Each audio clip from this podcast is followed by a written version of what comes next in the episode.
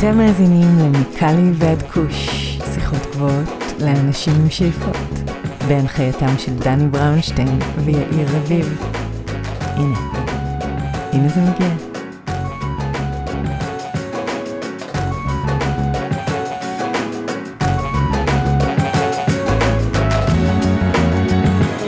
אהלן אהלן, מה קורה יואב? אהלן אהלן דני, הכל טוב. תודה שהצטרפת אליי היום לתוכנית. היום יש לנו פרק מעולה עם אישה נפלאה שבמקרה אתה גם עובד איתה. לאישה קוראים אדריאנה קמה, אה, אישה שיש לה די הרבה קבלות וניסיון רב בשוק הקנאביס הישראלי מאז היווסדו לפני 15 שנה. גילוי נאות, כמו שאמרתי, אתה עובד עם אדריאנה בחברה שנקראת פלנטיס אגרו ברמת הגולן, ואנחנו קודם כל נקשיב לפרק, ואחרי זה קצת נדסקס גם על העבודה שלכם ברמה, וגם על כל מיני נושאים מעניינים שהזכרנו ברעיון. ברשותך נעבור לרעיון ונדבר קצת אחרי. אז זוהי אדריאנה קמה. אדריאנה קמה, בוקר טוב, ערב טוב, לילה טוב, מה שלומך? כאן ערב טוב כמעט לילה טוב, שלומי בסדר וגם מתרגשת, הכל טוב. יפה, אז תני לנו אוריינטציה גיאוגרפית, איפה אנחנו מוצאים אותך היום? אני נמצאת בכפר ורדים, בגליל המערבי, בצפון, במדינת ישראל. יפה. אז ברשותך אני רוצה להתחיל מהקל אל הכבד. ספרי לנו בבקשה על הרקע המקצועי שלך, אוקיי. ומה בעצם הביא אותך לתעשיית הקנאביס? בסדר גמור. אז אה, כמו שאתם שומעים, המבטא שלי, אני נולדתי בארגנטינה, גדלתי בתנועה של השומר הצעיר, מגיל ארבע כבר אפילו, ועליתי ארצה לקיבוץ של קיבוץ ארצי בגליל המערבי גם, ומפה לשם למדתי חקלאות. כל השנים הייתי מאוד מעורבת בכל מה שקורה בחקלאות בארץ ובכלל. ובהיותי אה, מבוגרת יותר אז יצאתי ללמוד אה, תואר של אה, אגרונומית בהתמחות בהגנת הצומח ומכאן לכאן לכאן כמו כל דבר שצומח התחברתי לפני כהרבה שנים, מ-2007 לצמח הקנאביס דווקא לא בגלל הגנת הצומח, אלא בגלל עריכת מבדקים, מה שנקרא, שזה עמידה בדרישות התקן, ובזמנו אנחנו עוד לא דיברנו כמו היום על כל התקנים למיניהם, בסך הכל רצינו לתת אישור אורגני לצמח המדהים הזה, וב-2007 התחברתי למגדל הראשון בארץ שגידל קנאביס אורגני איפשהו בדרום. בלי הרבה מעברים כאן ושם, אה, נשארתי, נקסמתי, התחלתי ללמוד על קנאביס, עברתי כל קורס אפשרי, כל כנס אפשרי, כל אה, מורה כמו משולם ודדי מאירי ואחרים העירו לי עולם שלא הכרתי ונשארתי בו. ופשוט מאוד אהבתי את הצמח גם במראה החיצוני שלו, אבל גם בפוטנציאל שטמון בו. אז אני חקלאית מטבעי, שאוהבת צמחים, אני למדתי הרבה על צמחי מרפא, וגיליתי צמח שהוא גם למרפא, גם למזור, גם ליופי, ו... ואנחנו עוד חוקרים אותו, אנחנו עוד לא מבינים כל מה שהוא יכול לתת. וזה מסקרן. זהו, אז אני כאן. אגב, מי זה אותו מגדל אה, ראשון שהזכרת ב-2007, אם את יכולה להזכיר את שמו? ומה לא- גידלתם אז? לא, את שמו לא, אני רק יכולה להגיד שזה בקיבוץ, בדרום, באזור, או באליפז ליתר דיוק, אז לא דיברנו שמות של חוות כמו היום, המגדלים שהיו אז כבר לא נמצאים היום באליפז, והיה מאוד מעניין כי אני באתי עם שאלון בתור עורכת מבדקים על חקלאות אורגנית וכל מה שהיה לי חשוב זה לראות אם הקרקע לא מזוהמת עם חומרי הדברה, כי גידלנו על הקרקע בזמנו. אה, שאלתי אותו שאלה על זרעים, ולא יודעת אם, הוא לא ידע להגיד לי מאיפה מקור הזרעים, אז הוא אמר לי, זה ממקור עצמי. אז אני שאלתי אותו, מה זה מקור עצמי? אז הוא אומר, אני מגדל לבד את הזרעים ואני מנסה לבד את ה... ולא ידעתי איך לצאת מהסיטואציה הזאת שמגדלים קנאביס באופן עצמאי ועוד זה היה במקלט של הקיבוץ עד שהם קיבלו אישור לעלות לקרקע. כל מיני דברים שהיום כמעט אה, לא הייתי יכולה להגיד אותם בקול רם ואז היה בסדר. Yeah, הרבה דברים השתנו ב-15 שנה האחרונות מאז ועד היום. כן. Uh, אני מרגיש שתעשיית הקנאביס התקדמה וקפצה בקצב מסחרר. Mm-hmm. אני משווה את זה לשנות כלב, זאת אומרת, כל שנה בתעשיית הקנאביס שווה לשבע שנים בתעשייה אחרת, בכל מה שקשור בקצב ההתקדמות וההתפתחות. כן. לפחות ככה אני רואה את הדברים. כן. אבל אני רוצה דווקא להתחיל בנושא שדובר בפרק הקודם, ודיברנו מן הסתם עם אה, גדול המדענים, mm-hmm. פרופסור רפאל משולם, שבתשובה, שבתשובה לשאלתי על uh, קנאביס לשימוש פנאי, כן. טען שקנאביס ניתן אך ורק באישור רפואי בישראל, הוא הדגיש את זה, כן. שאגב מה שדי נכון טכנית הוא די צודק, כן. ובנוסף גם הוא אמר שאין סיכוי שקנאביס יהיה חוקי, yeah. לפחות לדעתו, לשימוש פנאי בשנים הקרובות. אוקיי. Okay. אני יודע שיש לך וגם לי טק קצת שונה על העניין. כן. את רוצה להסביר לנו קצת? בוודאי. אז בואו נגיד ככה, אני אומרת את זה, נחלק את זה לשניים הפעם, בסדר? רשמית, בעצם בישראל בכל אופן, אנחנו מדברים על קנאביס כסם שהוא עדיין ברשימה של הסמים המסוכנים, בסדר? עדיין. כדי שמטופל, ולא משנה מה המחוף שלו או למה הוא פונה, הוא צריך לעבור אה, אישורים רבים, בדיקות רבות ולקבל אישור או אה, בוא נגיד ככה אישור רפואי, אישור של רופא ואז הוא מקבל את ה... נקרא לזה את המנה שלו שמותר לו לרכוש פעם בחודש או שיביאו לו הביתה פעם בחודש בגלל מחוף מוכר כזה או אחר. אבל אז אנחנו אומרים הנה הוא קיבל מדיקל קנאביס, הוא קיבל תרופה ואני אומרת, היום בישראל, בפועל, אולי שליש מהמשתמשים הם באמת בגלל מחוף מסוים, כזה מחלה מוכרת, אונקולוגית או אחרת, לא משנה איזה סוג מחלה, אבל שני שליש, וזה העיקר, משתמשים בקנאביס הרפואי, כי הוא מגדלים אותו כקנאביס רפואי עם תקנים מחמירים ביותר, אבל משתמשים בו כי זה עושה להם טוב. ומבחינתי, עם צמח כלשהו, עושה לי טוב, עושה לו טוב, נותן לו את החיוך לקום בבוקר, או את הרוגע כשהוא מגיע הביתה עם המשפחה, אז זה גם תרופה. ואני מאמינה, הלוואי, כולם יצליחו להגיע למצב הזה שניתן יהיה לרכוש קנאביס לא רק עם מרשם רופא.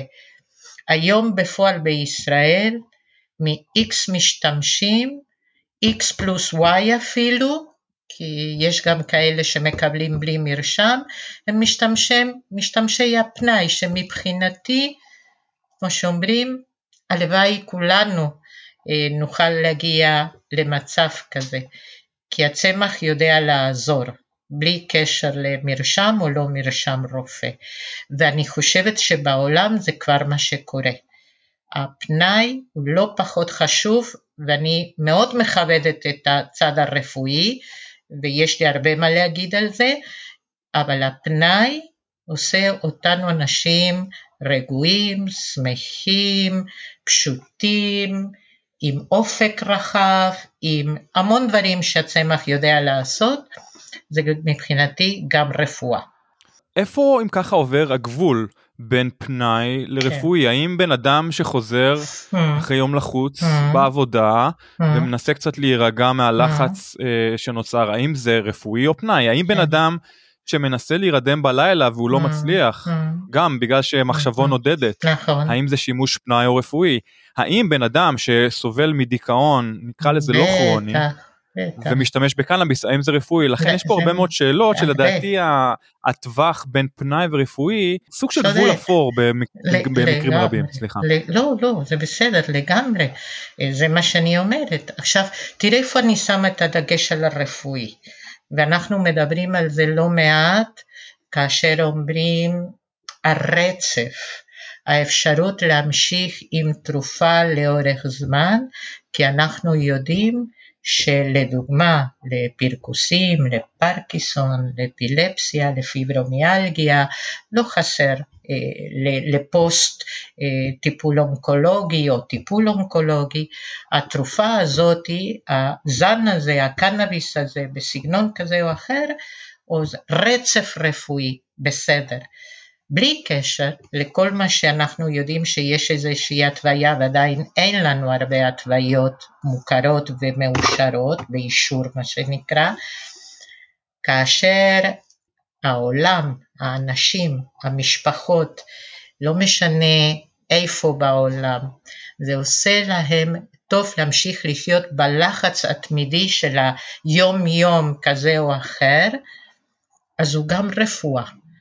למה לקחת אקמול, או למה לקחת נאורופן, או למה לקחת, אני לא אגיד שמות של תרופות, לא עליי, לא רוצה, אז זה עושה לי טוב אה, לשתות, לעשן, לאכול, לא משנה באיזה צורה, אה, קנאביס, זה בסדר, וזה מצוין, וזה רפואה. למה לי לקחת כוסית או, או, או בקבוק אלכוהול, אם אני יכולה לקחת משהו שמשפיע גם לגוף שלי, כי קנאביס והגוף שלי יודעים לדבר ביחד, בסדר? מסכים, מסכים לחלוטין. כן. בניגוד לאלכוהול שהוא נכון. uh, בעצם uh, pure poison, נכון. רעל טהור. נכון, לא רק אלכוהול, יש לא מעט תרופות אה, חופשיות בבתי מרקחת למיניהם, היום אפילו בהיפרים, סופרים, לא משנה איך נקרא להם, שהן לא פחות מזיקות, זה מרגיע אותך, אבל מזיקות ללונג טיים. והקנאביס מדבר, הוא קופטיבל, הוא מדבר עם הגוף שלי, הוא יודע לרצפטור עם רצפטור, הוא יודע לדבר איתי. Yeah. אז אדריאנה, את עבדת בתפקידים שונים כן. בתעשיית הקנאביס הישראלית, בעיקר סביב אופרציית הגידול והגנת הצמח. כן. אז מהם האתגרים המרכזיים העומדים בפני חוות קנאביס היום ב-2022, כן. הן מבחינת עלויות הגידול והן מבחינת הגנה על הצמח? כן, אתגרים. בואו נדבר ככה.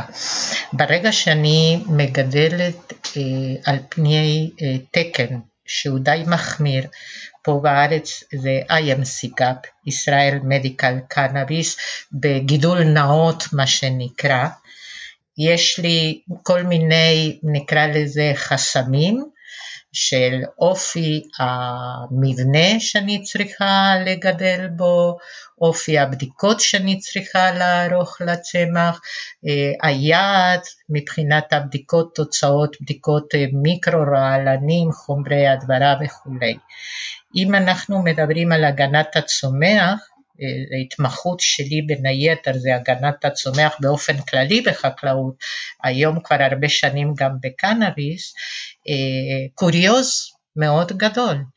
אם, אם אני מדברת בשפה המקצועית, אה, נותנים לי לטפל בקנאביס עם חומרים כימיים או אורגניים, בסדר? לפחות פה בארץ.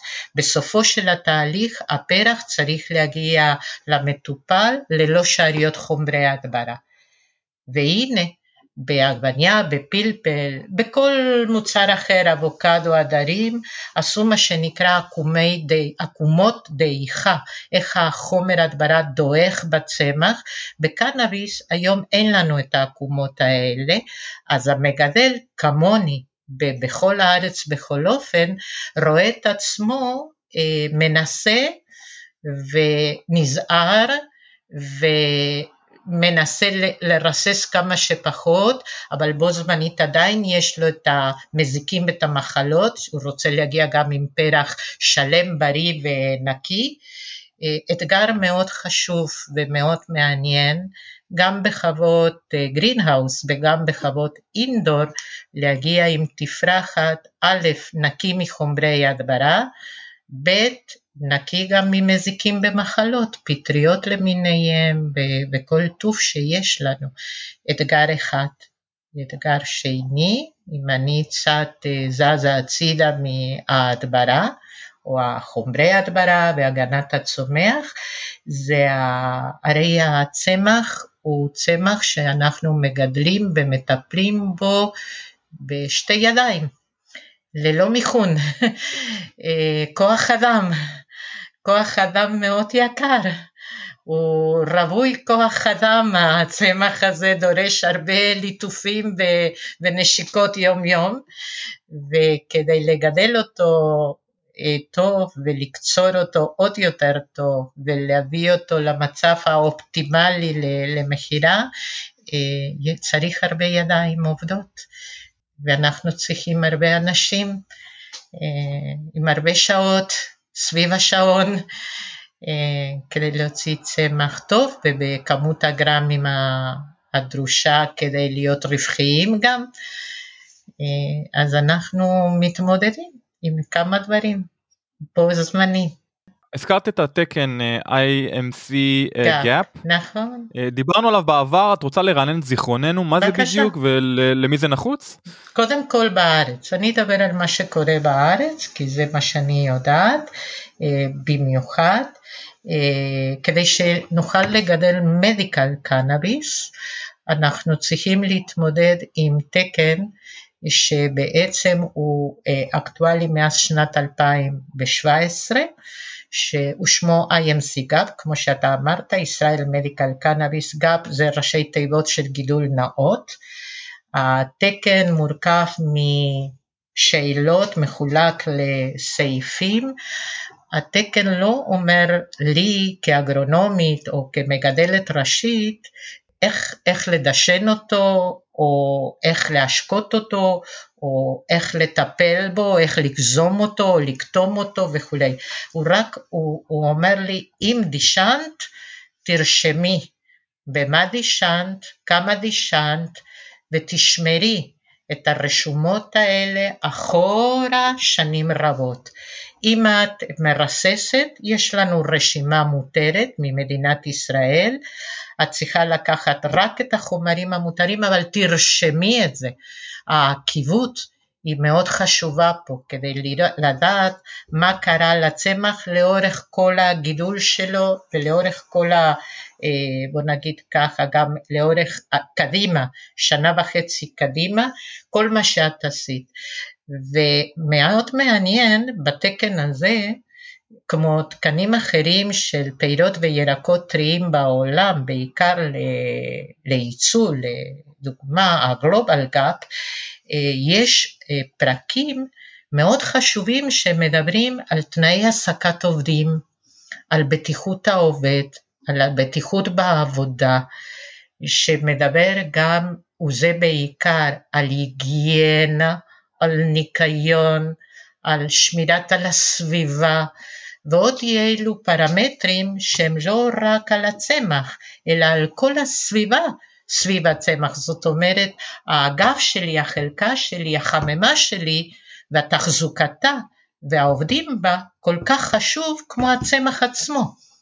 ואני צריכה לדעת להדריך עובדים, לתת להם את התנאים הטובים לעבודה, לשמור על היגיינה, לשמור על ניקיון, לדעת לעשות עקיבות לא רק לצמח, אלא גם למצע בו אני מגדלת אותו, לדשן שאני נותנת, לחומרי הדברה, כבר דיברנו, אם אני משתמשת באויבים טבעיים עוד יותר טוב. זאת אומרת, הוא די מורכב, די מורכב, והכי חשוב זה שאני כמטופלת נגיד, אם אני אהיה מטופלת או מי שמקבל את הצמח בגלל כל סיבה, יכול על ידי מה שאנחנו קוראים לו עצבה או ברקוד, לדעת את כל ההיסטוריה של הצמח הזה, איפה הוא היה בכל רגע נתון. מבחינת uh, החומרים שמגינים על הצמח, uh, הריסוסים שהזכרת, כן. מי מאשר את, uh, את אותם חומרים? זה משרד יופי, הבריאות? כן, אני אגיד לך, מצוין. שאלה טובה מאוד. א', יש ועדה או יש קבוצה במשרד החקלאות, נתחיל משם, שמילא פה בארץ שגם נותנים אישור לשלל הרשימות חומרי הדברה לכל הגידולים. קבוצה מאוד מכובדת שהיא יושבת ובוחנת כל חומר וחומר ותאורטית לפי דרישות משרד הבריאות אותה ועדה או אותה קבוצה צריכה להביא למשרד הבריאות פעם בשנה עדכונים מה להוריד מהרשימה, מה להוסיף לרשימה, בסדר? החומרים גם מסודרים לפי דרגות רעילות שונות, אלה שהם סיסטמים, אלה שהם לא סיסטמים, למי שמכיר על מה מדובר, אלה שהם אורגניים ואלה שהם לא אורגניים. אז כן, הבנתי. יש ועדה אז... במשרד החקלאות שעובדת יד ביד בסופו של דבר עם מחלקת היקר, שזאת המחלקה במשרד הבריאות שמטפלת בקנאביס, והם נותנים אישור לחומרים עצמם, כן. אז עם זאת, למה גידול אורגני ללא חומרי הדברה אינו חוקי בישראל? יש לך תשובה לזה? לא, פה יש טעות בקונספט, מה זה אורגני? אורגני זה לא אומר ללא חומרי הדברה, בוא נפריד בין השניים, אה, אני מדבר, כרגע אני מדבר על, על, על, על גידול נגיד living soil, כן. ארגון שהוא, אה, גידול שהוא באמת ללא חומרי הדברה אה. ומשתמש בכל מיני חומרים טבעיים או יותר נכון, נכון. יצורים נכון, מיניאטוריים נכון, ובאדמה ממוחזרת. בשביל, בשביל לגדל את, ה, את כן. הקנאביס. אז כן. אני מדבר קודם כל על זה, אם את רוצה גם אה, לדבר על, ה, על השיטות האורגניות עם חומרי ריסוס אורגניים, אני. אני, אגיד, אני אגיד ככה, אני אה, עוסקת כמו עוד הרבה מגדלים בארץ במה שנקרא הדברה משולבת. אנחנו משלבים חומרים אורגניים שמותרים לחקלאות האורגנית בעולם, לא רק בארץ, יחד עם מה שאנחנו קוראים לו מועילים או אויבים טבעיים, צרעות טפיליות וכולי וכולי. הגדולה של השילוב הזה זה שגם אם אני מרססת חומר אורגני על בסיס שמן או סבון, שזה הרוב, עדיין אני יכולה להמשיך אה, לפזר או לתת או להוסיף לקרקע או למצע אה, אויבים טבעיים. זה מה שקורה היום בהרבה חוות, בסדר? זה השילוב, אוקיי. okay. הדברה משולבת, ככה זה נקרא. וזה מה שאנחנו משתדלים לעשות. א', כי כמובן אני לא רוצה שום שארית של חומר הדברה בכלל בצמח, ב', כי זה מאפשר לי להפחית בכמות הריסוסים במידה והאויב הטבעי או המועיל, בוא נגיד ככה, נקלט טוב לחלקה, לאגף, לצמח, וממשיך לטרוף את המזיקים. אבל יחד עם זאת, אפשר להגיד שלא פחות חשוב זה התחזוקה של החלקה, התחזוקה של החווה. הסגירה, ההיגיינה, ההרמטיות, לא, לא בהכרח להיות אינדור, בסדר? הכניסה המבודדת, הביגוד של העובד, הנגיעה עם הידיים עם כפפות ועוד אילו דברים שאנחנו עושים כדי להפחית גם את הזיהום של נגיד פטריות, מחלות, מזיקים ולעזור להגיע לסיום הגידול עם כמה שפחות חומרים כימיים ואם בכלל. אני מצליחה להגיע לסוף הגידול רק עם חומרים אורגניים ואויבים טבעיים, אנחנו מצליחים. יפה. אז האם יש לך תשובה אבל ללמה גידול living soil אורגני לחלוטין mm-hmm. או נטול חומרי ריסוס mm-hmm. אינו חוקי בישראל? זה בגלל כן, אני התקן? להגיד, אני יכולה להגיד. בישראל יש לנו חוק, חוק האורגני, מאז 2008, הוא החוק היחיד שיש לנו בישראל שתחת פיקוח משרד החקלאות והוא מאוד נוקשה.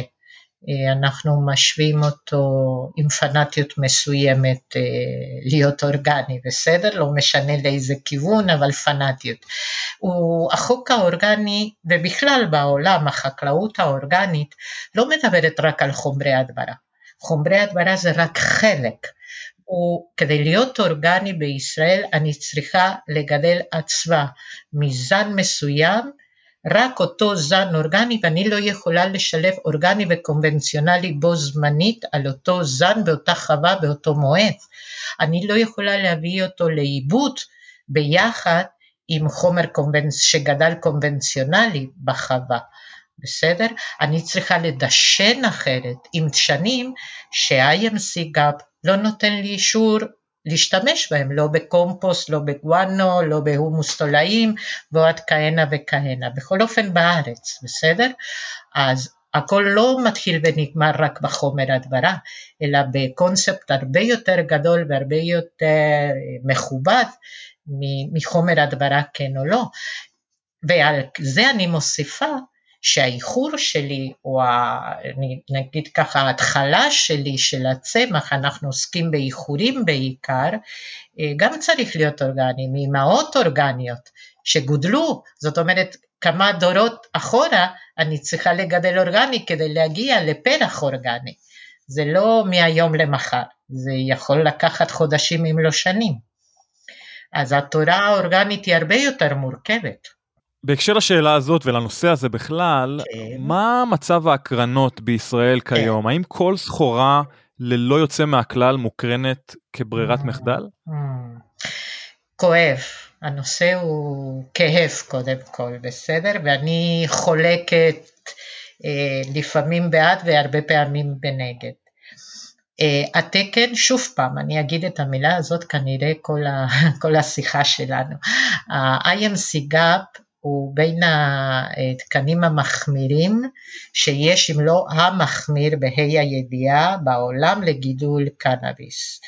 קנאביס, ואז הוא מבקש ממני להגיע לתפרחת יבשה כמוצר סופי עם אחוז נמוך מאוד, נמוך מאוד לכל הדעות של רמה מיקרוביאלית. אי קולי ועובשים ושמרים, מה שאנחנו קוראים לו קוליפורמים, שמאוד קשה להגיע.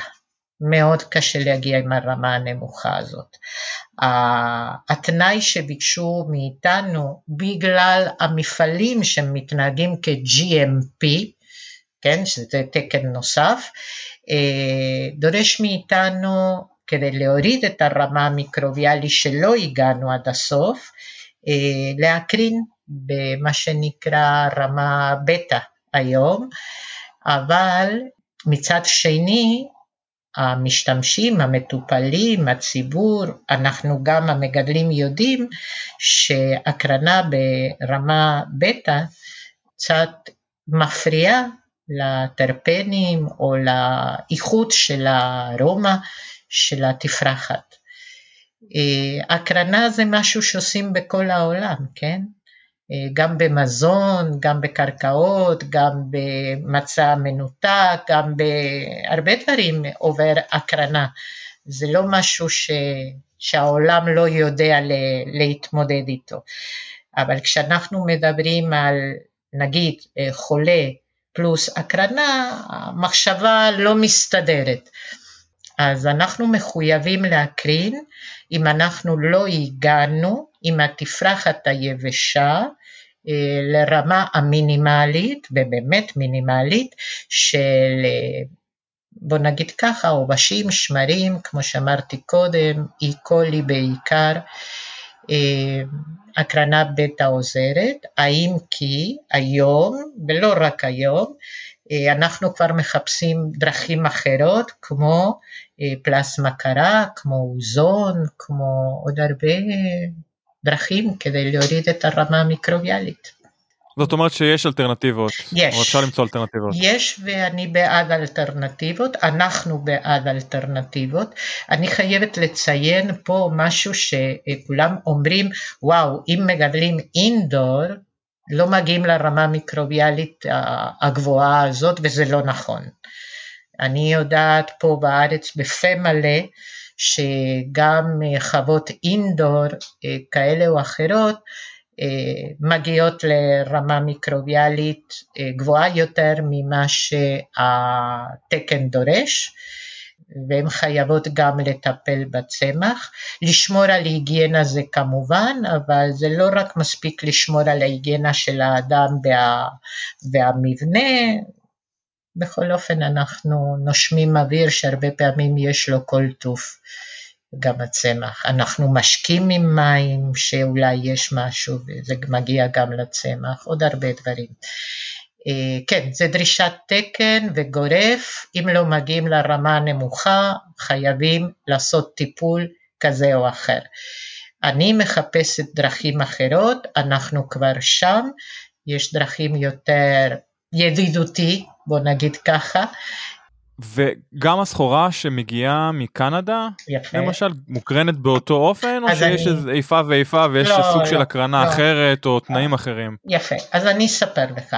יכול להיות שבקנדה, או בארצות הברית, או בפורטוגל, או בדרום אפריקה, לא משנה, מקדוניה, יוון, היום מביאים מהרבה מקומות, אה, התקן באותה מדינת אה, גידול אה, למגדל לא דורש מה שנדרש פה בארץ, בסדר? זה לא סוד, זה בסדר, הכל טוב. אבל, והנה פה האבל, אם אני רוצה לייבא מקנדה, מ... לא משנה, מיוון, פורטוגל, כל מה שאנחנו כבר אמרנו, אני חייבת להתמודד עם דרישות ה-IMC GAP. אז עורכי מבדקים מהארץ נוסעים לקנדה, נוסעים לפורטוגל, נוסעים למה שלא יהיה, כדי לראות אם מוצר שעוד מעט מייבאים אותו, או המגדל הישראלי מגדל בחווה בפורטוגל ומייבא אותו לארץ, אה, עומד בדרישות ה-IMC GAP. ואם זה לא עבר שם הקרנה, זה יעבור פה הקרנה, אם רמה מיקרוביאלית לא עומדת בדרישות. אז אה, הבנתי. כן, אז גם חומר מייבוא, מוצר מייבוא, לפי הדרישה פה בארץ, תגדל אותו איפה שאתה רוצה בעולם, שמגיע לארץ, הוא צריך להיות תואם דרישות IMC GAP. יפה, עכשיו, מאחר וראית הרבה מאוד גידולים במהלך חייך, בעיקר ב-15 שנה האחרונות, האם ההקרנות משפיעות על האיכות כן. של המוצר הסופי? אני חושב שאני יודע את התשובה. כן. ואם כן, מהם הפגמים שנגרמים, לפחות לפי העין או האף שלך? לא, העין, בוא נגיד כך, יש, יש סביב הנושא של ההקרנות גם הרבה דיבור, ובעין הבלתי מזוהה, בעין ככה ויזואלית, לא אתה, לא אני, לא אף אחד יכול להגיד המוצר הזה עבר הקרנה, זה לא פוגע במראה, בסדר? של הפרח, אבל כן זה פוגע בארומה, באחוז הטרפנים או הפוטנטיות של הטרפנים והמאוד מאוד מאוד עדינים ומכירים אומרים שזה גם עושה לה, לה, בשלב של העישון בכל אופן או השאיפה צריבה מסוימת, האם כי הצריבה יכולה לעבוד גם בגלל שנים בכלורופיל ולא רק בגלל ההקרנה. אה, אני ראיתי תפרחות לפני ואחרי הקרנה, ויזואלית מבחינתי ומבחינתנו הוא אותו צמח, תכף אני אגיד משהו היום על, על נושא הקרנה, היום ממש היום, אה, אבל מבחינת הטעם והריח, זה לא פוגע באחוז ה-THC ב-CBD, אם כבר, או CBN, לא משנה, אבל זה כן יכול לפגוע באחוז מסוים ולא גבוה, שוב פעם, בטרפנים, בארומה, בצריבה או לא. פעם ערכנו הקרנה אה, רק עם השקית הסופית שהיא שקית אה, אלומיניום באישור מגע למזון. היום אה, מכון להקרנה אה, דורש מאיתנו גם קופסת קרטון, זאת אומרת עוד שכבה, והמנה היא מנה מאוד מדודה, וזה הקרנת בטא שהיא הקרנה מהירה מאוד ולא כמו פעם שדיברנו על הקרנת גמא שהייתה אה, ארוכה יותר על אותו צמח, על אותו קילו, על אותו פרח אז מנסים כל מיני דברים. מעניין. כן. אז פאסט פורוורד להיום. דיברנו על הר- אה, הרבה דברים שעשית בעבר, מה את עושה היום? איך נראה סדר יום ממוצע אצלך? הבנתי. שאת עובדת בחברה חדשה, כן, אה, ספרי לנו קצת על. החברה כן. ועל החווה ועל התפקיד כן. שלך שם, מה בדיוק את עושה שם? כן, אז נתחיל מהחווה. החווה היא החווה הראשונה במדינת ישראל ברמת הגולן, האזור המועדף לקנאביס בארץ, הרמה, שהגיעה עם תפרחות, אה, הצבא הראשונה מוכנה לצאת, ל, כמו שאומרים, למטופלים ממש בקרוב, ממש בימים הקרובים היא, היא יוצאת מאיתנו בדרך החוצה. אה, יש היום שתי חוות ברמת הגולן, אז אנחנו אחת מהן. עם כל ה... מה השם של החווה שלכם? פלנטיס אגרו, היא נמצאת במושב קשת ברמת הגולן, ו... והמושב הוא, הוא די פעיל תרתי משמע ב... ב... בצוות, אנשי המושב, אה, ממש אה, קבוצה מאוד מאוד מיוחדת, התאספה לנו שם. ומה שאני עושה זה א', אה, כל נושא התקינה, אני מנהלת הבטחת איכות בחווה ומנהלת את כל נושא ה-IPM, הגנת הצומח. אבל יחד עם זאת אני גם עושה הכל, איחורים והדרכות לצוות ו- וכל מה שצריך. אז יפה, אז נש- נשמע כאילו את די עסוקה. כן. איך נראה, איך נראה סדר יום ממוצע אצלכם?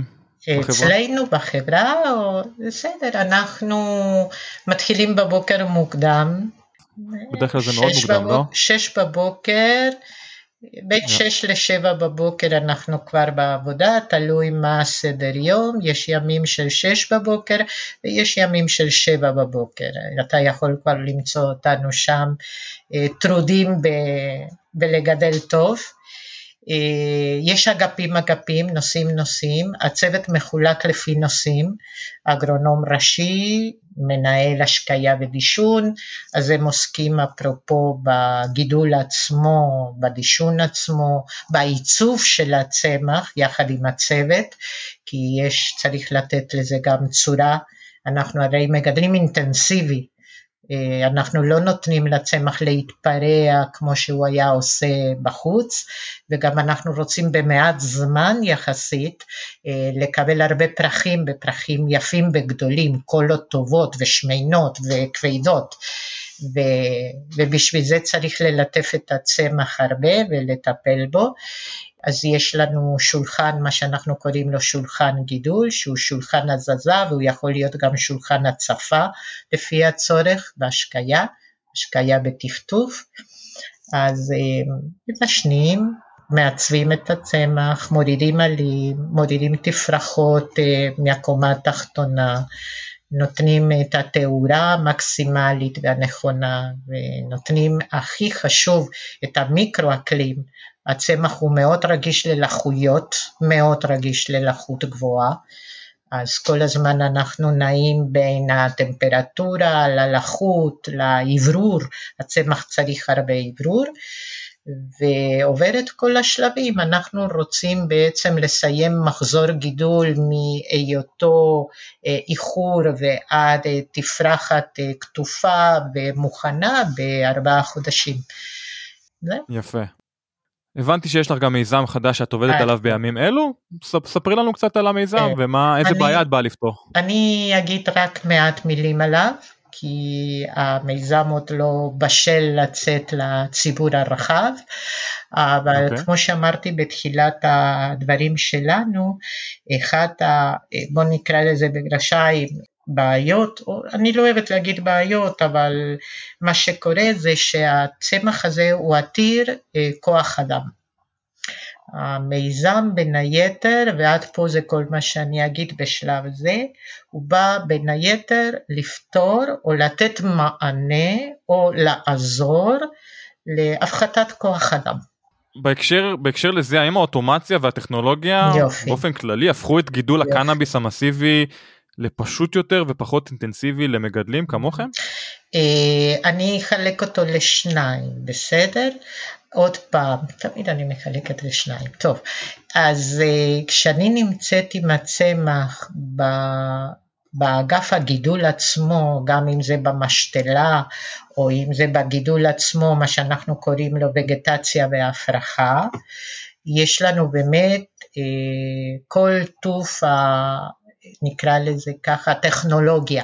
לא המיכון, ממש לא מיכון, אבל כן טכנולוגיה. וזה מאוד עוזר לנו לדעת אה, משקל העציץ, אה, כמה להשקות, איזה טמפרטורה, יש הכל היום ממוחשב ויש תוכנות רבות שיכולות לעזור למגדל אה, לתת את התנאים האופטימליים גם של תאורה, פתיחה, סגירה של מסכים, דברים כאלה. עד פה. כדי לטפל פרופר בצמח, כמו שאמרתי קודם, הגיזום, הדילול, העיצוב, זה רק ידיים, בסדר? אין לנו רובוט שעושה את זה במקומנו, אז uh, עבודת ידנית. מעבר לכך, כאשר אני עוברת אחרי הקציר, תפרחת יבשה, uh, כדי להגיע לתפרחת יבשה, עדיין אין לנו מיכון ממש, יש לנו אולי טכנולוגיה של אה, איך לעשות טרים כזה או אחר, או ייבוש כזה או אחר, אה, חדרים מאוד חכמים שמייבשים במעט זמן את הפרח במקום אה, מה שפעם דיברנו על 14 פלוס יום, היום אפשר לעשות ייבוש מהיר יותר וטוב, לא, לא מהיר ו, ולא טוב, אלא מהיר וטוב, אה, אבל מעבר לזה, זה שוב פעם עבודת ידיים, אז הטכנולוגיה היא טכנולוגיה של אה, מערכות אה, ממוחשבות, אבל לא של רובוט או, או קומביין שיכול לעשות במקומנו את העבודות. זה זוג... במילים אחרות יש דברים שעדיין המכונה או הרובוט לא, לא יכול להחליף. לא, מה, עדיין לא, לא בכל אופן כמו שעובדים בארץ ועד כמה שאני יודעת גם לא במקומות אחרים. זה מעניין. שתי עיניים, שתי ידיים ו... והרבה סבלנות והרבה כוח. עם כל, כל, כל ההתקדמות של הטכנולוגיה וה-AI מעניין אותי מאוד איך זה ייראה עוד 20 שנה מהיום. אנחנו, אנחנו אני גם. נגיע, כנראה זה גם נגיע יגיע. גם לשם. נגיע. בוא, כן. נקבע, בוא נקבע לדבר עוד 20 שנה יאללה. ונדבר גם על כן, זה. כן, נגדל גם בירח, מה למה לא. אוקיי, 2042 קבענו לרעיון הבא. Uh, ברשותך אדריאנה אני רוצה כן. לעבור לכמה שאלות אישיות. כן.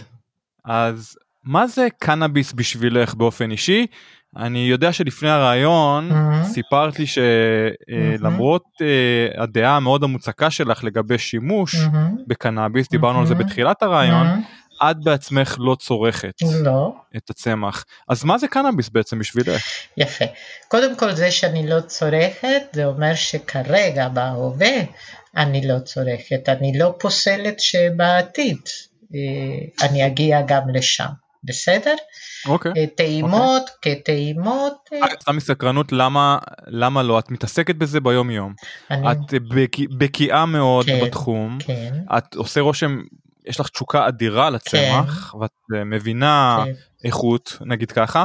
לא מה שנקרא דגדג לך לנסות אני יודע איזה ג'וינט איזה אידוי איזה משהו. זה מה שניסיתי רציתי להגיד כמו כל בן אדם אה, פשוט בעולם הזה, ניסיונות היו, זה לא שלא טעמתי, טעמתי, אה, שחת פה, שחת שם, עוגיה פה, עוגיה שם, זה בסדר, אבל זה לא נחשב לצרכן, בסדר? אוקיי. Okay. אז, אז זה כן, אני מכירה את הקנאביס, מכירה גם מה זה אומר, אה, אני מחכה כנראה לזמן הנכון. זה בסדר, אני לא פוסלת, אבל ברגע זה אני לא, לא מטופלת ולא צרכנית, גם לא לפנאי. אבל, פסיק, נקודה, התאהבתי בצמח.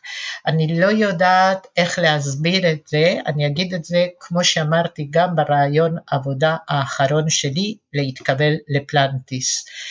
אין לי רוגע יותר מללכת הלוך וחזור בשורה ולהסתכל על הפרחים, על הטריכומות, על כל מה שקורה שם, להריח אותו, ולראות את הדבר הזה, המדהים הזה שנקרא פרח הקנאביס, גדל תחת זכוכית מגדלת שלי בתור פקחית או מה, וזה פשוט מאוד מסקרן אותי, מדהים אותי, מה יש בתוכו שעושה כל כך טוב, בסדר?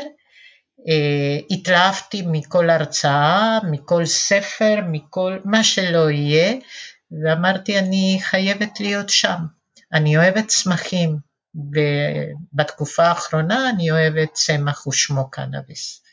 תמשיכי, תמשיכי, אני מת על התשוקה הזאת, אני מת על האהבה הזאת. אתה יודע מה אה, זה, אני מת על הרומנטיקה אתה יודע מה הזאת. זה להיכנס לחלקה שהתפרחות מוכנות כמעט לקציר, כמעט, בסדר? לקציר ולש, ולהריח, אני כמעט אמרתי לשמוע, כי, כי גם אפשר לשמוע את הארומה של התפרחות האלה.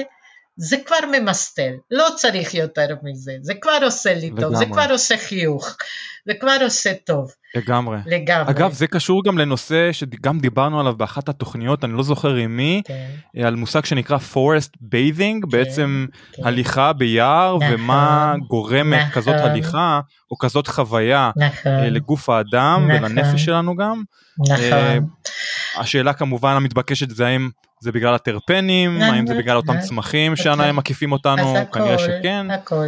תראה, אנחנו יודעים, אה, ושמעתם גם את פרופסור משולם, אה, גם לנו יש רצפטורים לקנבינואידים, בסדר? גם לנו. בתוך הגוף. אז קורה משהו, שאני משתפשפת, הרי המעברים בין שולחן לשולחן גידול, או בין שורה לשורה, כל חווה יכולה להגיד את זה אחרת, לפעמים הם מעברים מאוד צרים, ותרצה או לא תרצה, תרצה אתה משתפשף עם הצמח, בוא נגיד ככה, לא פיזית ממש, אבל אתה ממש מגיע קרוב קרוב אליו. והמעבר הזה בבוקר מוקדם, ששקט מסביב, אולי רק אני שומעת את המסחררים או את המאווררים, במידה וזה, ורק אה, עולה השחר ואתה ממש הולך בין הצמחים, אה, בשבילי זה זריקת אנרגיה, זה, זה, זה מדהים. זה עושה את זה. יפה, זה מדהים, אני תמיד. מאוד אוהב את התיאורים שלך, וזה כן. בדיוק מה שהיה חסר לי כן. בריאיון עם פרופסור משולם, ששוב, לא. ניקח לא. מפרופסור לא, לא. משולם שום דבר, אה, כי מגיע לו את כל הכבוד, הכל. אבל אותה רומנטיקה והתשוקה לצמח, לתרבות של נכון. הצמח, להיסטוריה שלו, נכון, אה, לתרבות, זה כן. משהו שכנראה אנחנו די דומים, אני.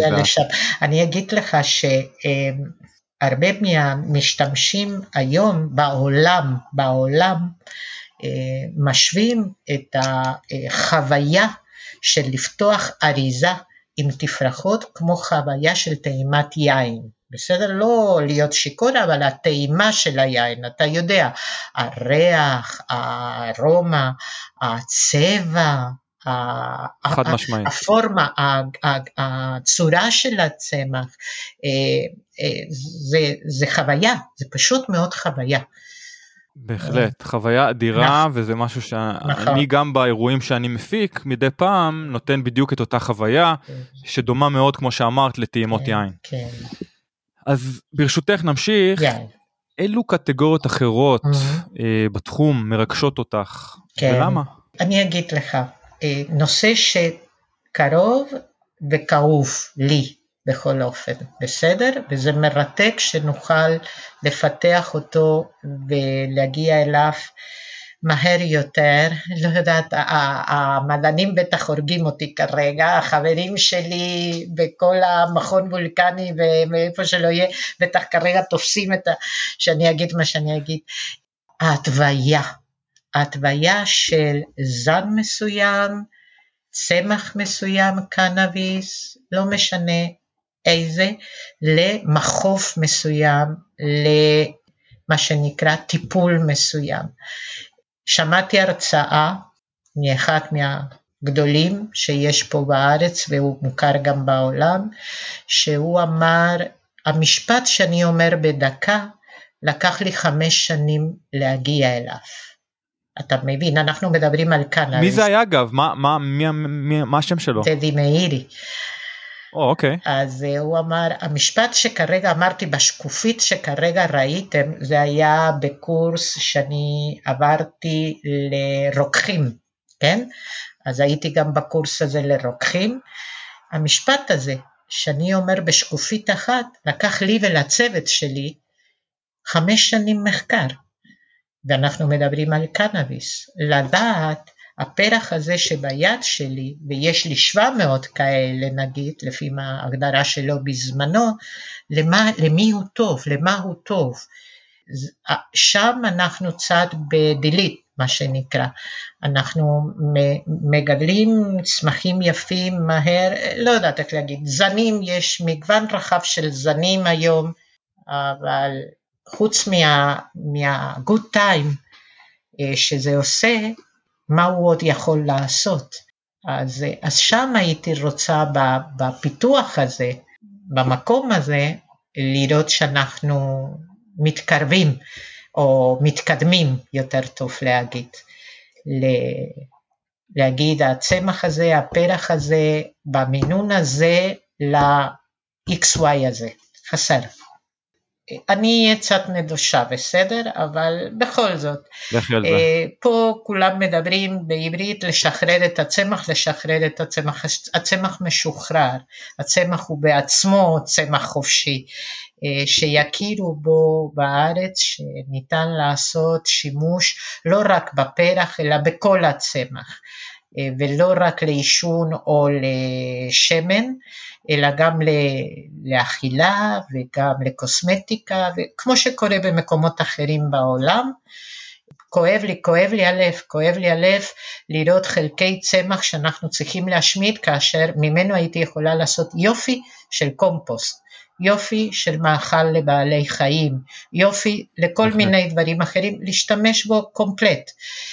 אני בעצם מגדלת אה, שני שליש צמח כדי להוציא, אפילו יותר, אה, צמח כדי להוציא כמה תפרחות. הצמח עצמו, אוקיי, אז אין טריכומות ואין טרפנים, אבל הוא יכול לעשות, אפשר לעשות בו שימוש חוזר.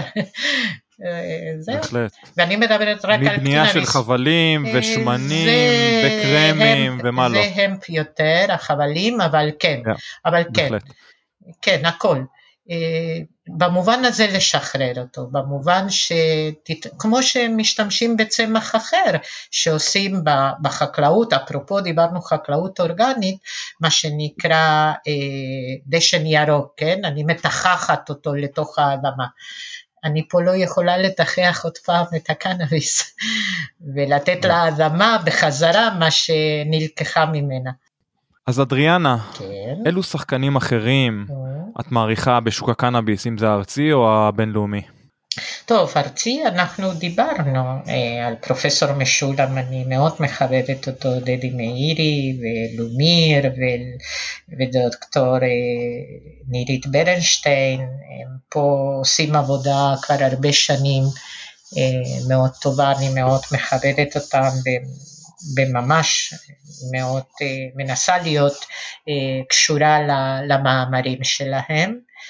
אה, בעולם יש לא מעט חברות שהיינו רוצים גם להגיע לרמות שלהם. יש חברה אחת או איזה מותג אחד שעושה לך את זה? כן, קרונוס. קליפורניה קרונוס, ממקום לא, אחר? מקנדה. קרונוס. מקנדה. קנדה, אוקיי. כן, קרונוס. יפה. בין היתר, כן. כן, הם עובדים. אז uh, הנה, הנה נושא שלא לכולם קל לדבר עליו, כישלון, כי מי, מי אוהב לדבר על כישלון ולהודות בו, ובכל זאת, מהו הכישלון הכי מפואר בחייך, ומה למדת ממנו אם בכלל? כישלון, כן. דרך אגב, מכל כישלון למדנו, נכון? הרי אה, זה... זאת השאיפה, זאת לא? זאת השאיפה. ללמוד מהטעות. כן. תראה, אני עבדתי בחברה אחרת, אה, ו... ניהלתי אותה זמן מה, וגם בנושא קנאביס, ו...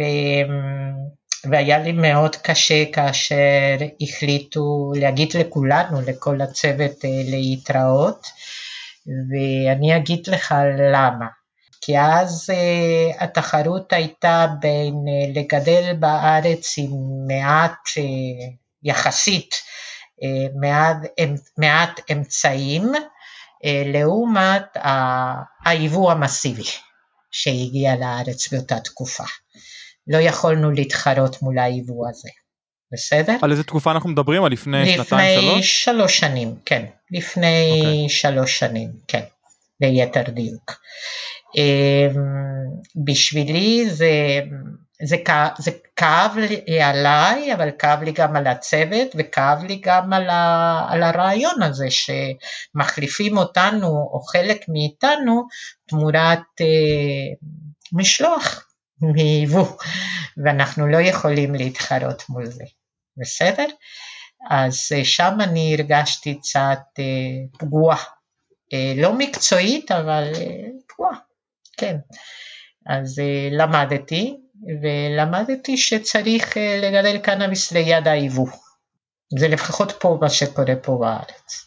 זה לגבי אבל הקנאביס. אבל זה לא כישלון שלך, זה לא שאת לא, נכשלת לא באופן אישי פה. ש... לא כישלון שלי, אבל אנחנו לא הגענו לרמה באותה תקופה, באותה תקופה לא, אני אומרת שלוש שנים אחורה, לא הגענו- לאותה, אז עוד היינו ממש בתפר בין מה שקראנו לו הסדרה ישנה והסדרה חדשה, בסדר?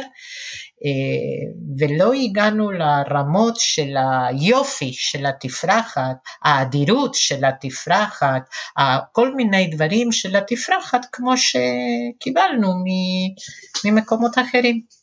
למדנו מאז, לומדים עד היום, אז זה בסדר.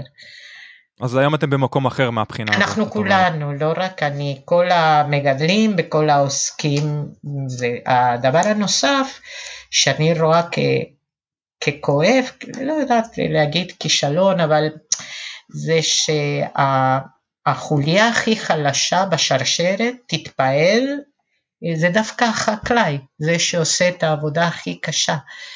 אה, וזה קורה גם לא בקנאביס, אבל בקנאביס זה מאוד מורגש. החקלאי עובד מאוד קשה היום, כל החקלאים עובדים מאוד קשה היום כדי להוציא תפרחת ראויה. והיא, החו... ה... לא יודעת איך להגיד, היא החוליה הכי חלשה, אה, הכי נפגעת מ- מ- מהביקורות במדיה של המטופלים, משתמשים וכולי. אה, המדיה היום היא מאוד אכזרית מול החקלאי, בהחלט. כן. אגב, אה, לכל המתנגדים Mhm. שהיו נגד היבוא, Mhm. דיברת על קנדה או מדינות אחרות, כן. אה, זה דווקא כן מראה מה שאת אומרת, שזה דרבן את החקלאים Mhm. אה, ושיפר את המוצרים שלהם, דרבן אותם להוציא מוצרים יותר כן, טובים, כן. והיום, כמו שאמרת, אתם במקום אחר, אז יכול להיות שאותו. יבוא שהייתם נגדו, בסופו של דבר עזר לכם והצמיח תעשייה טובה ואיכותית יותר. כן, אז אני רוצה ומאחלת לנו גם אה, להתמודד כמו היום עם פחות אה, אבנים במקלות בדרך אה, בלהוציא בהחלט. תפרחת אה, ראויה ומצד שני אה, אפשרות לעשות שימוש בכל הצמח ממש תרתי משמע בכל הצמח לכל מה שהוא יכול לעזור לנו בכלל, לא רק אה, מטופל משתמש, אלא גם להחזיר לחיות, לאדמה, לכל, לכל תעשייה, מזון, קוסמטיקה, למה לא? בכיף. לגמרי.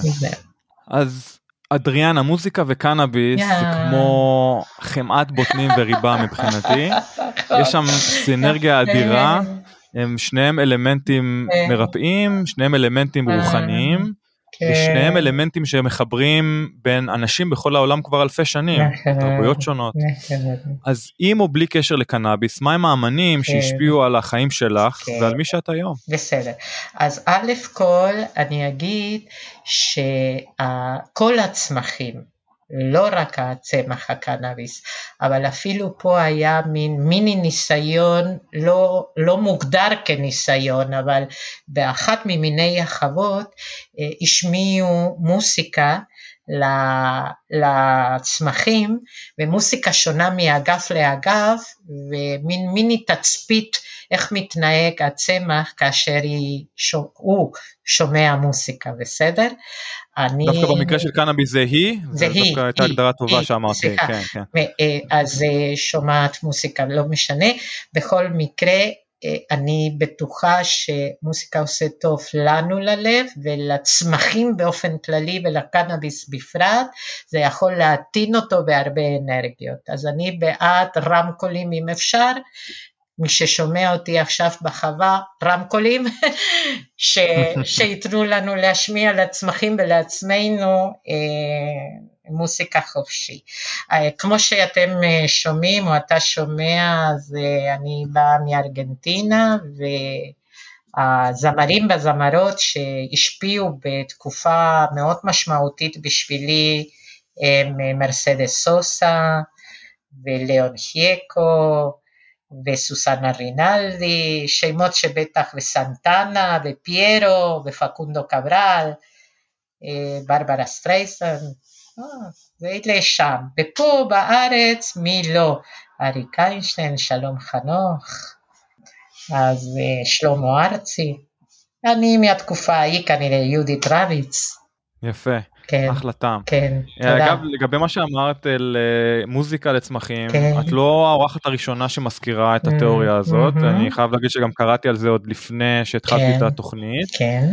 אני מה שכן לא ראיתי שום מחקר mm, מדעי לא, רשמי שמצביע באמת על שינוי באיכות של הצמח או הפרח בעקבות המוזיקה. באופן אישי אני מאוד רוצה להאמין שזה נכון את יודעת כאילו מי כמוני יותר מאמין במוזיקה. ובכוח שלה גם לרפא וגם לתקן ו- ו- ולעשות קסמים אחרים כן. אז אני מאוד מקווה שזה נכון אבל אני כן. אה, עדיין אה, רוצה להגיד אה, סקפטי עד כן, שאני לא אראה נכון, מחקר נכון, רשמי שמאשש את מה שאנחנו מאמינים כן, בו ומקווים לו כן, ומאחלים לו. כן, אתה יודע שאם אנחנו לא מגדלים במצע מנותק ובאופן כללי ביער, במקומות אחרים, כן יודעים שיש קשר בין הצמחים דרך השורשים והענפים, נכון? ומנגינת הציפורים עוזרת, ולא רק הציפורים, כל החיות שנמצאות ביער עוזרות לאותם הצמחים להעביר מידע אפילו, כן? אז אני, אני חושבת שיום יבוא ונעלה גם איזה רעיון של לעשות ניסוי בין uh, להשמיע אריק איינשטיין שלום חנוך ל... לא יודעת, מישהו אקטואלי יותר פה בארץ או בעולם, זה בסדר. אני בכל אופן בעד להכניס רמקולים ומוזיקה כן? לכל חדר גידול בישראל, כיף. גם לרווחת העובדים כן. וגם לטובת הצמחים, אני חושב שכולם יכולים רק ליהנות מזה נכון, בסופו של דבר. בכיף. אז uh, לסיכום, סיכום. חמש שנים קדימה מהיום, כן. איך לדעתך תראה תעשיית הקנאביס המקומית? אוקיי, חמש שנים קדימה מהיום, הקנאביס הרפואי יהיה חופשי בדיספנסרים או במדפים של הפארמים, ואני אוכל לבחור בו כמו שאני בוחרת סבון או שמפו. עד כדי כך? עד כדי כך, כן. ו... מדהים, אני, אני חושב שזה יקרה פחות מחמש שנים או שחמש שנים זה הערכה ריאלית? חמש שנים יכול להיות אה, שלוש שנים, בסדר? אם אני okay. אוקיי. רוצה, וכל אחד יוכל אה, לדבר חופשי עליו ולא בשושו. ולהגיד מה, להמליץ לחברה ולחבר, הנה לקחתי זה, לא לקחתי זה, אה, טוב, ו, וזה, ולא רק, ולא רק כשמן או כתפרחת, אלא ככל מדף שלם של מוצרי קנאביס אה, שאני אוכל לבחור בהם. זה מה שאני רוצה. לזה. אה, המאזין רפאל משולם, אה, כן. מקווה שאתה מקשיב לרעיון הזה גם, כן. כי הוא לא חושב כמוך, גם בזה הוא לא חושב שקנאביס יהיה כן. חוקי, אני דווקא כן חושב שהטרנד די ברור, אני חושב שמבחינה הזאת הוא די מנותק ממה שהקהל באמת רוצה, הוא טען אגב ברעיון שהקהל אה, ירצה בעיקר CBD, שאגב CBD כבודו במקומו וגם mm-hmm. הפופולריות שלו עולה mm-hmm. וגואה, mm-hmm. אבל אני לא רואה את ה-THC עוצר בשום מקום, לא, אני לא רואה את לא הקהל זה... מפסיק uh, לצרוך אותו לצרכי לא. פנאי או, נכון, או איך שלא תקראי לזה. נכון, נכון. אה, יש לזה מטרה ולזה מטרה, וטוב למישהו ככה וטוב למישהו אחרת, וזה בסדר גמור, אני מדברת על הצמח, אני בעד כל, כל מה שאנחנו עושים עם צמחים אחרים, שנוכל לעשות גם עם הקנאביס, ונוכל לבחור ונוכל ליהנות ממנו או ממנה, מהצמח, מהתפרחת, ו... יפה. אז אדריאנה קמה, נכון. תודה רבה רבה שהגעת. לתוכנית שלנו היום. מאוד, היה כיף תודה. גדול. גם לי. נאחל לך בהצלחה רבה בהמשך, ב- בכל אשר בהצלחה תפני. לנו. לפני כן. שאנחנו נפרדים ממך, איך אפשר לעקוב אחרייך או אחרי החברה Mm, שלכם מהמם. ברשת? אוקיי, החברה היא די חדשה, אז אתר של החברה עדיין אין ברשת, בוא נגיד ככה, במדיה, יהיה בקרוב, אני יודעת. אוקיי. אמ, תגיעו לרמת הגולן, אתם מוזמנים, ממש יפה שם. רואים את, הגו... רואים בטוח. את החרמון. ואני אז, מקווה אה, שיום מן הימים בהקשר לנבואה שלך או כן. לתחזית שלך, כן, אני מקווה שיום מן הימים גם תוכלו לפתוח את שערכם כן. לציבור וואו. החופשי או לציבור הרחב, וואו, וכמו שעושים את אה, סיורי יין. נכון, ביקבי רמת הגולן ויקבים אחרים, כן. אתם תוכלו לעשות סיורי קנאביס, כן, גם ברמת הגולן. בכל החוות שאפשר יהיה לעשות אה, מה שנקרא אולם מבקרים ו- ולראות מקרוב ועוד לפני שמגיע לשקית או לפני שמגיע לבקבוק שמן אה, ליהנות, כן. הלוואי. בסדר. אז אה, כאמור בהצלחה רבה אדריאנה, תודה, ותודה שוב תודה, שהגעת אלינו תודה, היום. תודה. וואו, תאמין לי, אני שומע את אדריאנה הרבה, וזה ממש מדהים כל פעם לראות אה, כמה שהיא מכירה לעומק את התעשייה בארץ, אה, בקיאה בכל אה, פסיק של הרגולציה, עברה בכל כך הרבה חוות, ניהלה חוות, ואני אומר לך שברמה האישית זה תענוג לעבוד עם האישה הזאת. כאמור זאת הייתה אדריאנה קמה. אה, על כמה נושאים באמת אה, מרתקים, אני אגב לא הייתי כל כך מודע לתקן IMC gap אה, וכל המשמעויות שלו, תקן כאמור מאוד מאוד מחמיר, שמכריח את המגדלים בישראל להקרין את הקנאביס שלהם בניגוד לרוב המקומות בעולם.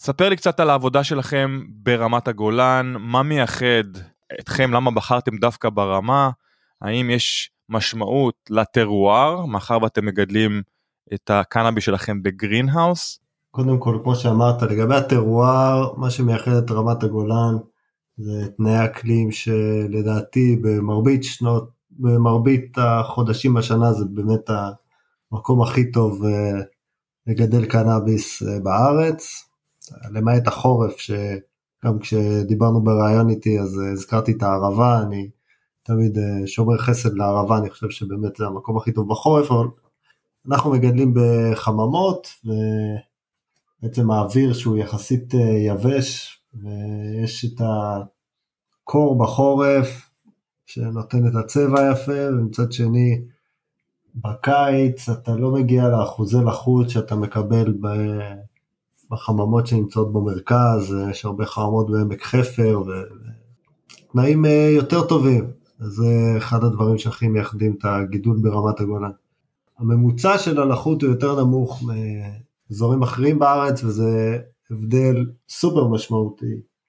העובשים בישראל הם כרגע שנה זה שנת העובשים, מכות עצבות שנזרקות לפח בהרבה מאוד חוות בארץ, ממש כתולדה מהרגולציה בעצם.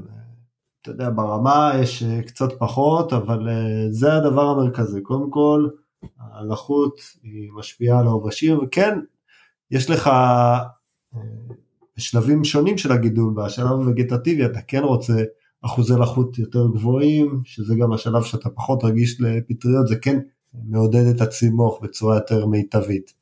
אבל הסיפור okay. של אוקיי. הלחויות זה בהחלט ה- הקטע של המניעה של הבוטריטיס ושל האלטרנריה ושל הקמחון, שכרגע זה הבעיה המרכזית בחוות בארץ, וזה בעצם איזושהי תולדה של הרצון לגדל הרבה מאוד צמחים, יחסית בצפיפות, כדי אה, להחזיר את ההשקעות ואת ה... כדי שהסיפור יהיה רווחי בעצם, אה, כל הרגולציה מכבידה מאוד מאוד על הכיס של החוות, עצם זה שאתה צריך להעמיד שומר והמון אה, שלבים בדרך שאתה צריך לארוז ואתה צריך אה, לעשות הרבה מאוד דברים שלא קשורים לגידול עצמו, שעולים לך המון כסף, ובסוף אה, כדי להחזיר את זה, אז אה, מגדלים בצפיפות, ומה שגורם להרבה מאוד עובשים ולהרבה מאוד בעיות, הרבה מאוד מזיקים אחרים גם, שמן הסתם כשיש לך גידול כל כך אינטנסיבי. ככה שהסיפור של האחוזי לחות והטרואר הוא פקטור מאוד רציני פה. האם בחרתם זנים ספציפיים שמתאימים גם לסביבה האקלימית וגם לטרואר של איפה שאתם נמצאים או שהזנים שבחרתם יותר קשורים לטעם הישראלי הממוצע ולמה שנמכר יותר בדיספנסריז או בבתי מרקחת? עובדים עם זנים שמגיעים מלקוחות אה, ומגדלים בעבורם אז אה, בסוף אה, הלקוח מבקש שיגדלו זן בשבילו. צריך לראות איך עושים אוקיי, okay, אז רק להבהיר, אתם עושים white labeling, זאת אומרת, זה לא מותג, אין לכם מותג שלכם, של החברה, אלא אתם מגדלים למותגים אחרים. האם אני צודק בהערכה הזאת? גם וגם, עושים גם מותג וגם white labeling. אז בעצם הלקוחות שלכם בחרו את אותם גנטיקות ששתלתם, או שזה כן. משהו שאתם מחליטים לבד, ואז בעצם יוצאים לשוק למכור את uh, מרקולתכם למותגים כאלו ואחרים? תראה, זה תהליך קצת יותר מסובך מזה, בסוף זה אינטראקציה בין החברות. ברור. אתה יודע, זה מין פינג פונג כזה שבסוף uh, מתקבעים על המתודולוגיה. שמעת מאדריאנה, אז uh, שתי הצבעות ראשונות יצאו עכשיו, ואתה יודע, זה תהליך שעדיין באופטימיזציה. יו. כמה דברים שלקחתי מהרעיון מאדריאנה, נתחיל דווקא מנושא הרומנטיקה, נושא התשוקה, הנושא שכל כך היה חסר לי ברעיון עם פרופסור משולם בשבוע שעבר, לא נזכיר את זה שוב, אבל כן נזכיר את אדריאנה בהקשר הזה, והתשובה שלה לשאלה הראשונה שדיברנו לגבי מה זה קנאביס רפואי, איך היא רואה את הנושא הזה. אז ראשית, כמו שאנחנו יודעים וכמו שהיא יודעת, וכמו שכנראה רפאל משולם או פחות מודע או פחות מודה בזה, חלק גדול ממטופלי הקנאביס הרפואי בישראל הם מטופלי פנאי. זאת אומרת שאין להם בעיה כרונית קשה כמו כאב או כמו מחלה אונקולוגית. אה, יש להם איזושהי אינדיקציה רפואית גבולית נקרא לזה ככה שאפשר לקחת אותה גם לכיוון הפנאי או הוולנס וחלקם הגדול צורך קנאביס כי הוא רוצה להתמסטל כי הוא רוצה לתפוס ראש כי הוא רוצה לשחרר לחץ בסוף יום עבודה. עכשיו מה היחס בין המשתמשים האלו והאלו אני לא יודע קשה מאוד לדעת, אנחנו לא יודעים כמה, היא העריכה את זה בשני שליש ושליש, זאת אומרת שליש שהם באמת מטופלים רפואיים קלאסיים נקרא לזה ככה, ועוד שני שליש שהם מטופלי פנאי. אז לתשומת ליבו של פרופסור משולם, לא כל משתמשי הקנאביס בישראל הם משתמשים רפואיים, בלי גם כמובן להזכיר את אלו שקונים את הקנאביס שלהם באופן לא חוקי, אם זה אה, ברשת או במקומות אחרים. ויש גם די הרבה כאלה אנחנו יודעים, אבל כן, גם כשאתה מסתכל על הקנאביס הרפואי, לא כולם צורכים קנאביס רפואי בגלל בעיות רפואיות, אז uh, צריך לשים את זה שם. ובנוסף לזה, כמובן, לאיפה השוק הולך, מה עתיד השוק בשנים הקרובות. כאמור, רפאל משולם לא מאמין שהשוק הולך לקראת לגליזציה, אם כבר הוא מאמין בהסדרה של ה-CBD ובזה שהוא הולך לשבור את השוק במרכאות. מצד שני, גם אני וגם אדריאנה מאמינים שה-THC לא הולך לשום מקום. אנשים עדיין ימשיכו לצרוך אותו, ואני לא רואה שה-THC driven market, שקיים גם כאן בקליפורניה וגם אצלכם בישראל, הולך להשתנות בקרוב. כמו שאדריאנה אמרה, אם זה משמח בן אדם, גורם לו להרגשה טובה, זה חלק מהטיפול התרופתי, והתפר הזה בין פנאי ורפואי הוא... הוא מלאכותי, הוא משהו שהוגדר כדי uh, לעבור התאמה לסיסטם ולאיך שהתרופה מונפקת על ידי הרוקחים לפי ההנחיות של משרד הבריאות. בגלל הרגולציה, בגלל שהתנועה הזאת התחילה מאג'נדה רפואית ולאט לאט התגלגלה אל uh, מחוזות הוולנס והפנאי תקרא לזה. זאת אומרת, תמיד אנשים uh, צרכו את הצמח הזה כמו שאמרתי גם לשימוש פנאי, גם לשימוש דתי, טקסי, רוחני, איך שלא תקרא לזה. אומרת, זה היה קיים בהיסטוריה עוד הרבה לפני שאני ואתה נולדנו. התנועה, אחרי שהפכו את הקנאביס ללא חוקי בשנות ה-30 של המאה הקודמת, היינו צריכים לשחרר את הצמח, והתנועה לשחרור הצמח, כן, התחילה באג'נדה רפואית. מה נשאר מהאג'נדה הרפואית הזאת פה בקליפורניה, כולנו יודעים, לא הרבה, זה לא, כמובן לא להגיד של אין משתמשי קנאביס רפואי, כמובן שיש, וכמו שאמרנו, הגבול פה לפעמים מאוד uh, אפור ומטושטש, אבל כן, ההגדרות האלה מיותרות, קנאביס באישור רופא מיותר, כאן זה המלצה, אצלכם זה מרשם, כל ההגדרות של uh, C4, T20, אתה יכול לצרוך רק ככה או רק ככה, רק דרך טינקטורה או רק דרך עישון. זה מטופש לחלוטין, זה משהו שאנחנו נסתכל עוד כמה שנים אחורנית ונצחק כן, על עצמנו, על, על הגישה. כל השמות, כל השמות האינפנטיליים של כל הזנים, זה כזה, אתה נכנס, יש לך רשימה של 400 אלף שמות ש...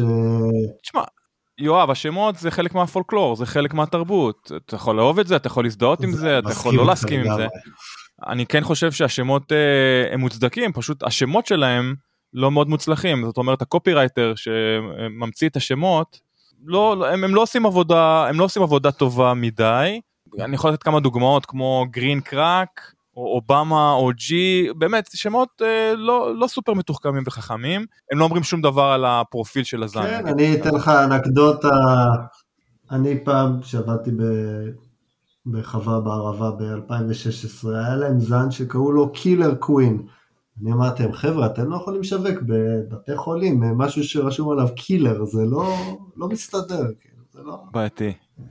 אז, אז השמות של הזנים, אני לא חושב שהם מיותרים, אני חושב שכשאתה מדבר על typicity, אתה מדבר על ייחודיות של כל זן מבחינת פרופיל כימי, מבחינת הטרפנים, אה, הקנבינו, הרכב הקנבינואידים, יש לזה משמעות, כמובן לגנטיקה, אנחנו מדברים כל הזמן, אבל בחירה של השמות קצת בעייתית, הייתי אומר, גם גם Killer Queen, גם Green Crack, גם Dog Piss, שתן של כלבים, לא יודע, זה לא, זה באמת לא עושה לי את זה.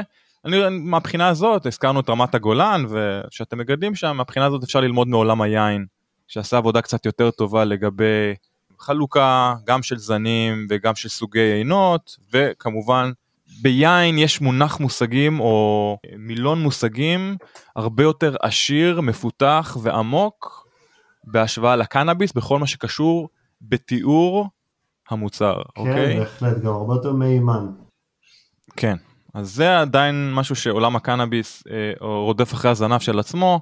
אה, אנחנו מכירים קורסים כמו Ganjier, אה, אחרים שקצת מנסים להשלים את אותו פער שנוצר, ולכל מי שממציא שמות של זנים חדשים או עובד על זנים חדשים, אה, תנסו, כן, לחשוב קצת יותר, אה, בהחלט. קצת יותר מתוחכם. אז זהו, זה לגבי קצת שמות של זנים. כן, עוד משהו, אני יודע שאתה רצית להגיד משהו לגבי אדריאנה, לך על זה. אני רוצה להגיד שזה מדהים לראות אישה עם כל כך הרבה ניסיון וידע, ולעבוד איתה זה פשוט תענוג, מן הסתם היא הדמות הכי משפיעה והכי חשובה בחברה. וואלה.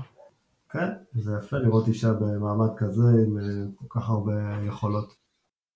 אדריאנה עושה רושם אישה מאוד מיוחדת, ואני מקווה שנזכה לעוד עובדים ועובדות עם תשוקה רבה ועם ידע כמו שיש לה להציע. אז אה, שאפו לאדריאנה. אמן, אמן. אז אה, יואב, תודה רבה קודם כל על החיבור עם אדריאנה. וזהו, זה היה פרק 121 ממיקלי ועד כוש. שיהיה אחלה שבוע בינתיים. תודה שהאזנתם לתוכנית. אם נהניתם ממנה, ומהאורחים שהבאנו לכם, נשמח אם תדרגו אותנו בחמישה כוכבים. כל דירוג או ביקורת חיובית יעזרו לנו להמשיך להביא לכם את האורחים הכי שווים בתעשיית הקנאביס. יש לכם הצעה לאורח או נושא מעניין? נשמח לקבל בקשות והצעות לגבי נושאים או אורחים שמעניינים אתכם, המאזינים שלנו. אנא כתבו אלינו ל- From Kali to Push at gmail.com From Kali to Push במילה אחת at gmail.com אנא אל תיקחו את האינפורמציה שמוגשת בתוכנית כעצות רפואיות או עסקיות. צרו קשר עם הרופא שלכם או כל גוף רפואי מורשה אם אתם מעוניינים לצרוך קנאביס לשימוש רפואי. התוכנית נעשית מתוך אהבה ותשוקה לצמח הקנאביס, אך אינה מעודדת קנייה לא חוקית של מוצריו. תודה על ההאזנה, נשתמע בקרוב. צ'או.